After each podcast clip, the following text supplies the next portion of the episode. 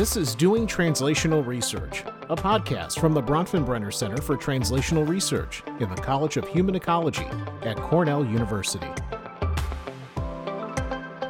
Hello and welcome. This is Doing Translational Research. I'm your host, Tony Burrow, Director of the Bronfenbrenner Center for Translational Research. Today, I'm extremely grateful to be joined by my colleague here at Cornell, Dr. Laura Bellows. Hi, Laura. Hi. In just a minute, you'll get to hear directly from Dr. Bellows, but before we jump into things, a proper introduction is in order.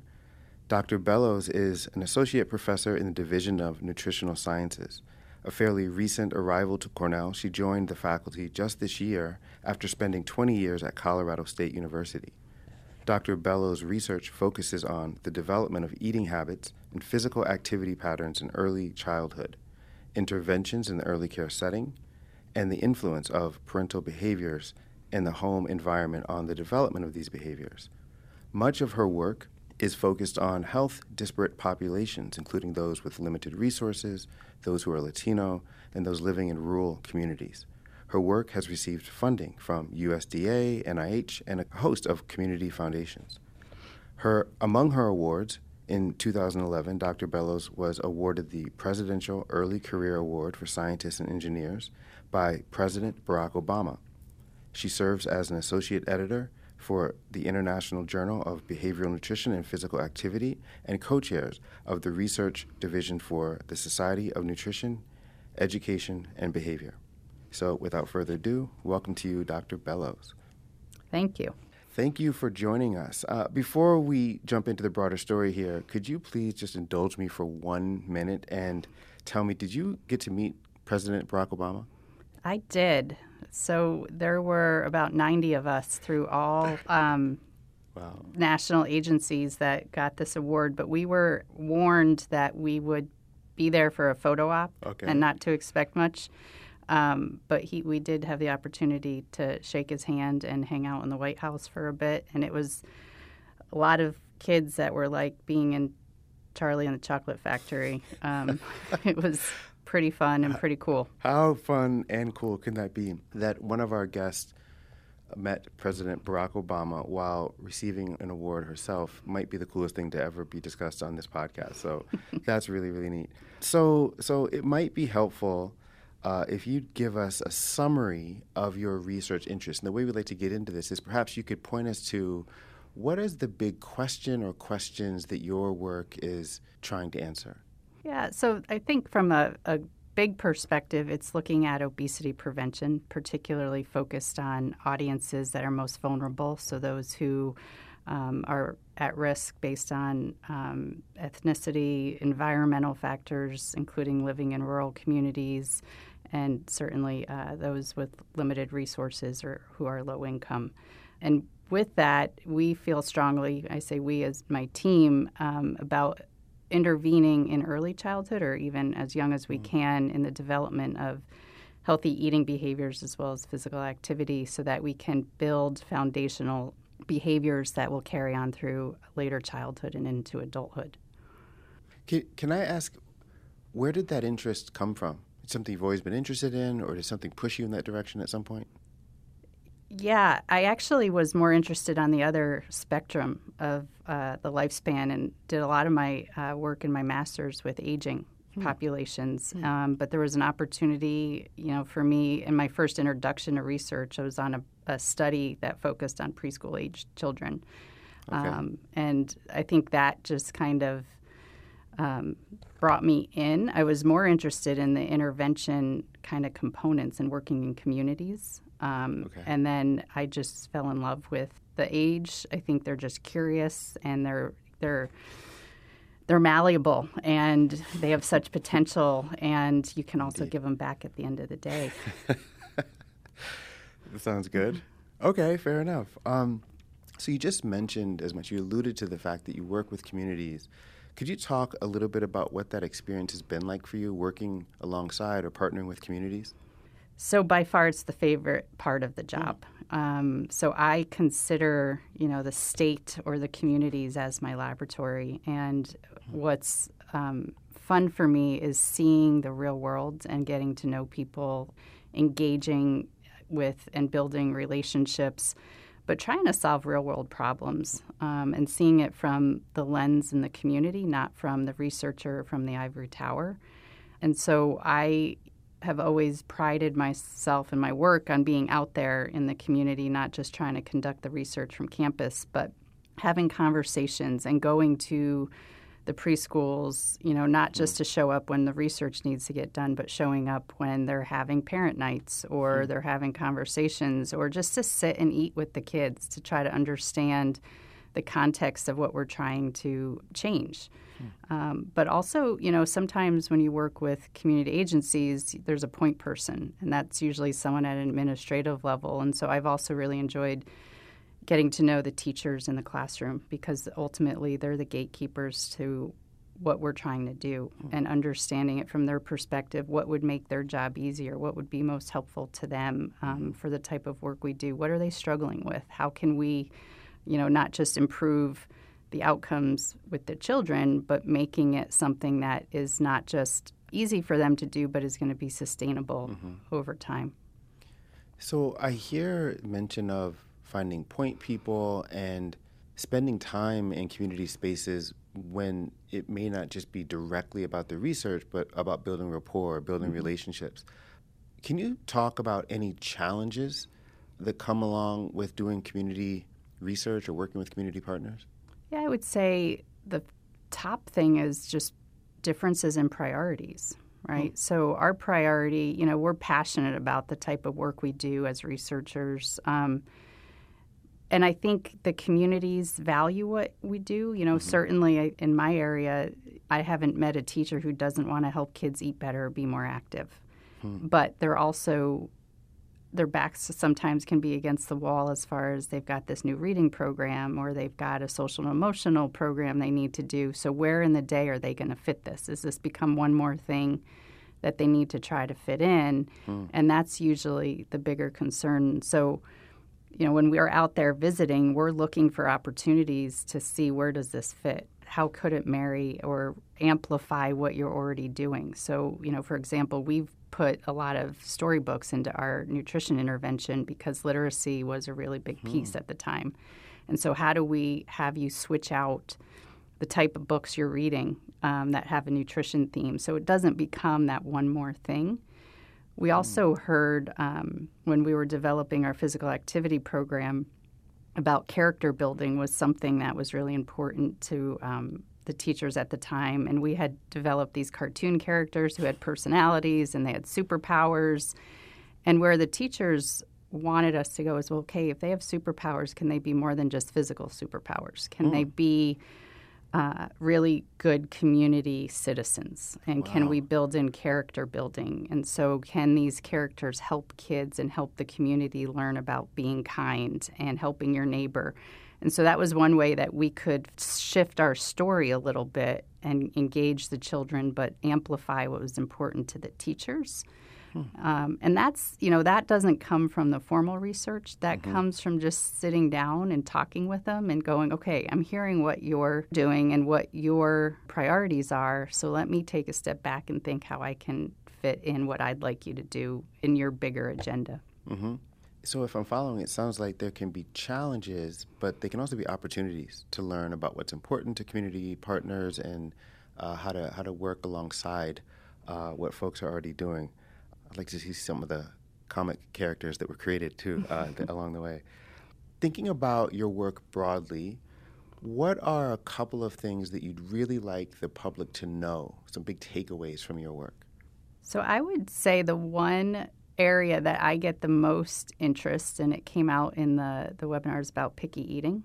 Uh, okay. I think most parents can relate to this, especially a parent of a two to five year old, because it's something they struggle with day in and day out. Mm-hmm. And so, what I would say to parents is that picky eating is a normal developmental phase that the majority of kids go through. Hmm. It takes 8 to 12 exposures to a new food before they're comfortable and willing to potentially put it in their mouth and swallow it. Hmm. And what I would tell parents is to take that step back because there's a lot of frustration with kids not eating mm-hmm. the foods that are served and take that step back and recognize what you're asking a three year old or four year old to do, which is put something in their mouth they might not be familiar with. And we as adults are used to just trying new foods because we've built up a repertoire of experiences. And young kids are blank slates and don't have those experiences. So, how can you build that familiarity through talking about the foods, colors, textures? You know, how does it taste um, in a non judgmental way mm-hmm. of you should do this or mm-hmm. try to take two bites, but rather kind of build their curiosity because mm-hmm. they're really curious at this age. So, that would be one thing. The other would be on the physical activity side. So while parents are really eager and engaged in the picky eating or trying to influence how their child eats, there's not as much awareness that motor skills are hmm. something that need to be developed, and they are the building blocks to physical activity. Just like the ABCs are the building blocks to reading, and one, two, threes are the building blocks to math skipping, jumping, hopping, and balancing are the building blocks of physical activity. And so as kids develop those skills, they become more competent in their movement, and um, which leads to lifelong physical activity, but hmm. also socially. They're hmm. the kids who are participating on the playground. They're not necessarily picked last for a game of kickball. And so there's value in developing these skills, and they don't develop naturally. So it does hmm. take practice and encouragement uh, from parents to engage with their kids in motor development. You know, thinking about those insights, um, it sort of dawns on me that on one hand, when we're talking about nutrition and diets, we're talking about food, which is enjoyable to some of us uh, present mm-hmm. company. It's an enjoyable experience to con- to eat, to consume food. But I, I kind of get a sense that some of your work sort of delves into that experience at moments of frustration, mm-hmm. recognizing that it's um, kids are being picky in what they're eating, or parents really want their kid to eat something at dinner or whatever it might be. And so, um, do you sense that in your work that in some ways you're trying to first um, help people be less frustrated uh, with what's happening, and then start, start to suggest through either the, the, research you do or the intervention work you do, suggest healthier, more positive ways of going about it? Is there is do you contend with the frustration part of this at all? We do, and I think it's because that's what's front and center when it okay. when you talk about eating, and particularly around mealtime mm-hmm. at the in the evenings at dinner time, and there's the ideal that's been set which is that it's the Leave It to Beaver, Norman Rockwell, that everyone mm. comes to the table at 6 p.m. Mm-hmm. and everyone's going to have an enjoyable conversation and have this beautiful meal, and we're all going to get along and probably sing Kumbaya and.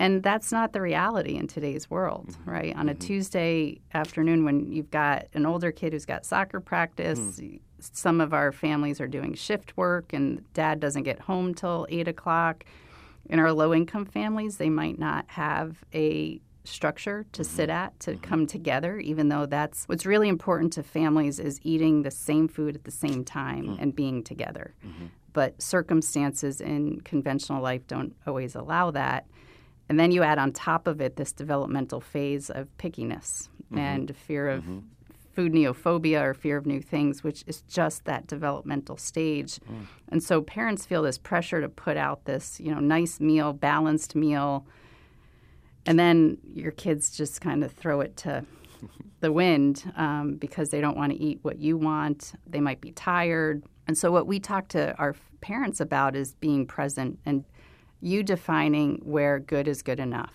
And maybe the big family meals are on on a weekend day or once a week or what what is it that your family can achieve mm-hmm. because mm-hmm. there's a lot of guilt that comes with not mm-hmm. serving mm-hmm. that ideal meal we also talk to parents about being present with your child and I think a lot of us do the whole yeah yeah yeah yeah yeah as you're multitasking and trying to cook dinner but you know you got to load a laundry in you're helping another child and the preschooler one thing they learn pretty early on is as they're building towards independence is they can control very few things and one thing they can control is food. Hmm. And so they will use that to their advantage and mm. parents will buy, like it's almost a trap and I think the more attention you give to a child who's refusing, mm. it's it's they want something else. They want your attention. Hmm. And so if you can be present and give them attention unrelated to food, it can make the mealtime a little more relaxed and comfortable. That's really interesting. And it's just a reminder of how contextually embedded eating is, and especially when you want children to eat and eat healthy, but it's it's not just a one to one want and outcome. There's a whole context. You're, you're, mm-hmm. The rest of your life is unfolding around that, and the rest of the child's life is unfolding around that. And so, just a reminder of how complex the world can become. Mm-hmm. So, in so many ways, I think these insights you've already shared maybe illuminate a couple of pathways you might answer this question. But sort of a, a final question I have is if there were one real world change that you could make based upon your work, what would it be and, and why? Well, I have two answers okay. to that because the first, I don't think my research will address, but it's poverty. Okay. I think if we could solve poverty, I think we would solve a lot of problems related hmm. to, in this case, diet. Mm-hmm. Um, and, you know, we would have a more equitable food system. We would have nutrition security, not just food security. Um, and I think you would see obesity and disease rates go down. So that's, to me, what we should all be striving for. But I think what I'm most interested in in today's climate is so I do a lot of my work in rural communities, and I I think with the rural urban divide right now, and in our our current kind of environment, food brings people together and brings people to have conversations. And I lived in an urban area, but did a lot of my work in Colorado and rural communities, and it was always so striking how much more we have in common. Hmm. And I do think that food can bring us together and have these conversations. And I think we need to really start looking for the similarities in how, for example, the food system is grown in our rural areas, but our urban centers are distributing it and, you know, they're driving some of the markets. And so, how do we have these conversations where we're building off of the community assets? Hmm. And not focused on the differences or that it's us versus them and that our, our cultures and our lifestyles are really different. Mm-hmm. Um, I think related to, to my work, I, I believe that we can build stronger community relationships and engagement um, in the arena of food, diet, physical activity, and obesity. That's really, really interesting. Um, just a lot to reflect on there, and I find the idea brilliant and heartwarming that food can bring us together, um, especially through the research lens of seeing spaces where it can make people feel quite distant. The struggle of getting kids to eat something, um, mm-hmm. but the fact that in that challenge is also insights that it could also bring us together in the ways that you've mentioned. Let me take a quick moment and ask: Is there anything that you'd like to share or say that I didn't ask about, or did I cover all the bases? Gosh, well, that's a good question. I think so. Okay, that's that's great. We we can roll with it. Well, this was a delightful conversation. Um, I'd like to once again thank you, Dr. Bellows, for taking the time to chat with us and share a little bit about your work. Um, and thank you all for listening to this episode of Doing Translational Research. For more information about translational research or the work of the Bronfenbrenner Center, please visit bctr.cornell.edu or follow us on Twitter at cornellbctr. Take care for now.